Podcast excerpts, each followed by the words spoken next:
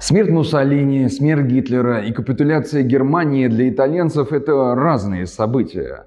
Во время Второй мировой войны итальянцы воевали на стороне нацистской Германии, но а спустя время перешли на сторону антигитлеровской коалиции. Соответственно, и историческая память о Второй мировой войне в Италии формируется специфически. Давайте заглянем в средства массовой информации, в школьные учебники, в ритуалы и памятники Италии для того, чтобы понять, а как же итальянцы отмечают свой День Победы. Подписывайтесь на канал «Лицо и цветочки». Здесь рассказывают, а еще объясняют историю, объясняют то, как она влияет на сознание целых народов. А мы начнем с 1940 года. Начиная с 1940 года Италия находилась в союзе с немцами и японцами.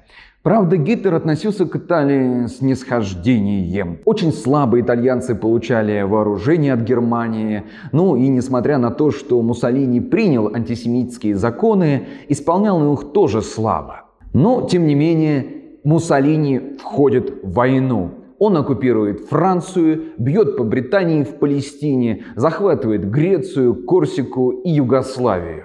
И в 1940-1943 году вступает в войну с СССР. И в частности, итальянцы были в составе тех вооружений, которые принимали участие в Сталинградской битве на стороне нацистов наряду с хорватами, венграми, украинскими националистами, румынами и так далее.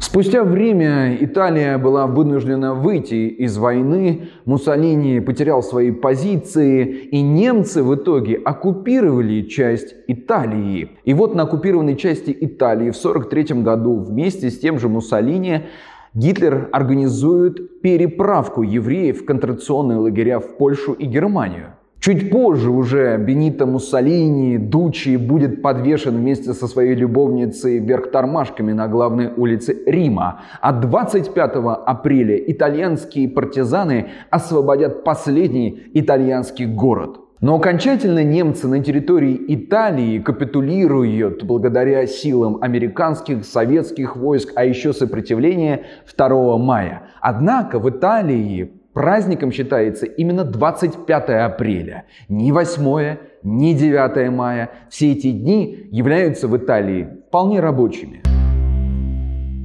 Что же случилось утром 25 апреля? А утром 25 апреля партизан Сандро Пертини он дальше впоследствии станет президентом республики, объявит всеобщую забастовку. Фабрики будут оккупированы, и одной из этих фабрик, которая будет печатать газеты фашистского режима, потом будет печатать уже листовки, где объявляется новость о победе Италии над нацизмом. Как же празднуется 25 апреля в Италии? Ежегодно президент Серджио Метерелло возлагает цветы к могилам партизанам, а еще к могилам 335 римлянам, которые были убиты нацистами в 1944 году. Долгое время в итальянских городах проводятся марши и парады, а, например, в самых больших городах Италии, в Риме и Милане, проходят политические митинги. Партии считают, что это хороший день для того, чтобы заявить о своей позиции и дать оценку событиям современности. Этим и отличается во многом то, как итальянцы отмечают окончание Второй мировой войны и как мы вспоминаем окончание Великой Отечественной войны. И на большинстве мероприятий по случаю 25 апреля, как вы думаете, какая песня чаще всего звучит на итальянских улицах? Белла Чао – это гимн сопротивления, гимн итальянских партизан. В это время все почтамты, рестораны, кафе, аптеки даже закрыты на весь день.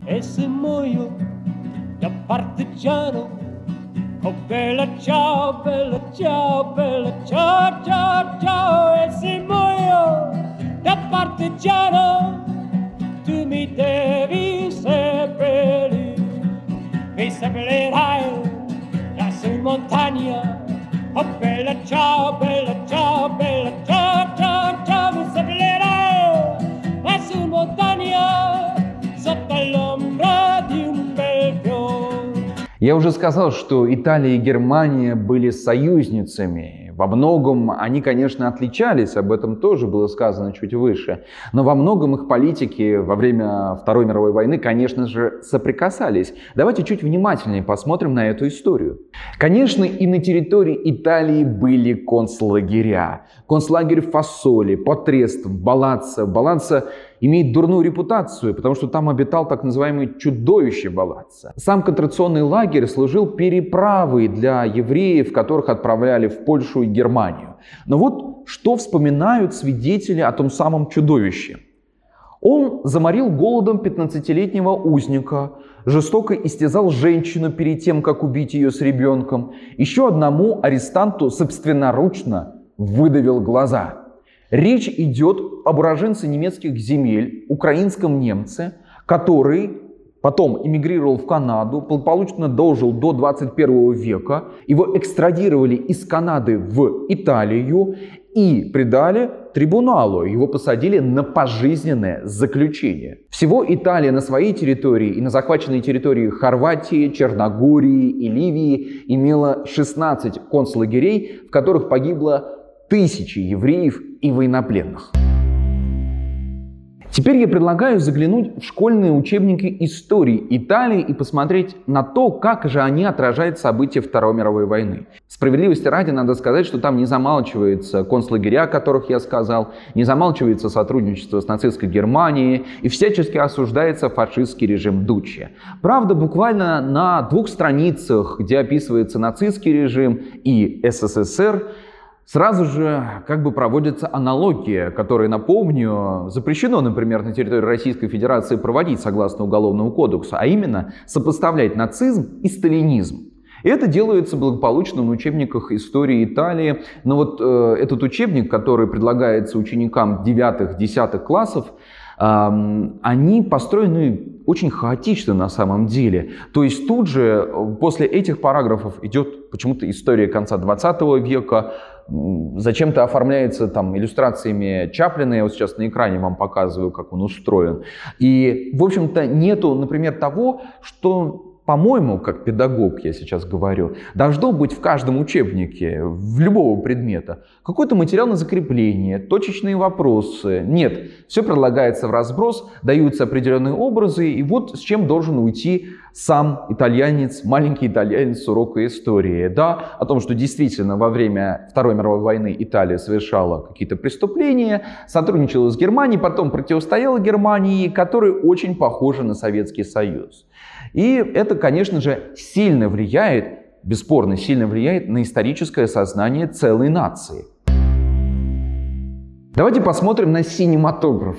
20 века в Италии, потому что фильмы являются одним из главных факторов влияния на нашу историческую память. Они формируют представление о прошлом. На экраны выходит замечательный фильм о братьях Чарви, э, выходит фильм о четырех днях в Неаполе, об антифашистах, которые сопротивлялись немецкой оккупации. Также выходит в 1970 году фильм «Люди против», где военное руководство показано как такое руководство глупое, которое издает преступные приказы, а солдаты лишь вынуждены подчиниться.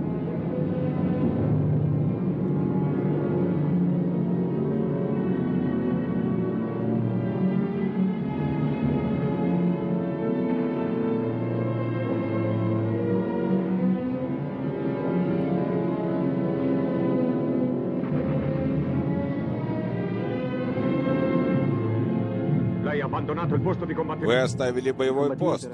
Бой окончен, и мы проиграли. Незачем было тащить сюда труп. Он был еще жив. И таким образом как бы формируется следующее представление. Вот то, что Италия творила в годы Второй мировой войны, это все возлагается на отдельную верхушку, на политическую элиту. А вот все остальное население как бы освобождается от ответственности. И действительно, если мы посмотрим на ритуалы, которые совершаются того же 25 апреля в Италии, там нету ритуалов покаяния, как в Германии, о которой я скажу в следующем выпуске и уже говорил в одном из выпусков на своем канале. Обязательно посмотрите его о том, как немцы вообще вспоминают нацизм. Так вот, этот фильм, он отражает на самом деле то представление, которое есть у итальянцев. Антифашистский, за сопротивление, против всего плохого, за все хорошее. Но тут возникает закономерный вопрос. Но как же так получается, что в прошлом году на выборах, на парламентских выборах в Италии побеждает профашистская, неофашистская партия «Братья Италии»? Давайте посмотрим сейчас на мемориальный комплекс, посвященный Второй мировой войне в Италии. На самом деле только два памятника очень хорошо прольют свет на этот фактор.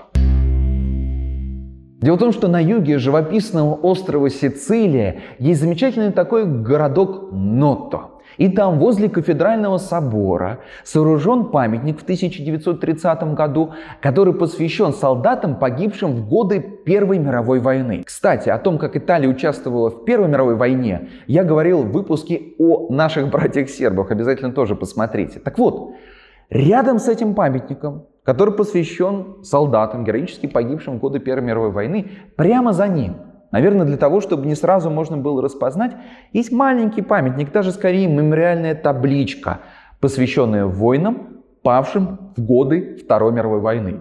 Ну, посвящен и посвящен, как говорится. Но на этой табличке прямо написано о том, что он посвящен именно фашистам, погибшим в годы Второй мировой войны. Вообще для итальянцев это нормально, как бы занимать такие политические позиции, либо коммунистические, либо фашистские. Это для них будничные истории. И, вероятно, вот этот памятник как раз отражает представление о прошлом. Вероятно, на этом памятнике запечатлены имена тех солдат, которые погибли в составе 8-го батальона, воевавшие в Сталинградской битве.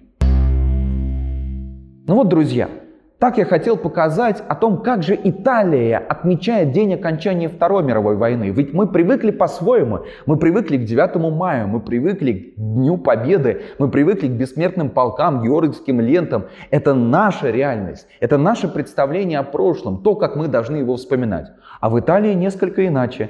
Если вам понравилось это видео, обязательно присылайте его друзьям. Подписывайтесь на канал, не забывайте это сделать, поверьте, это очень важно. Ставьте лайк и комментируйте это видео. Спасибо вам за внимание.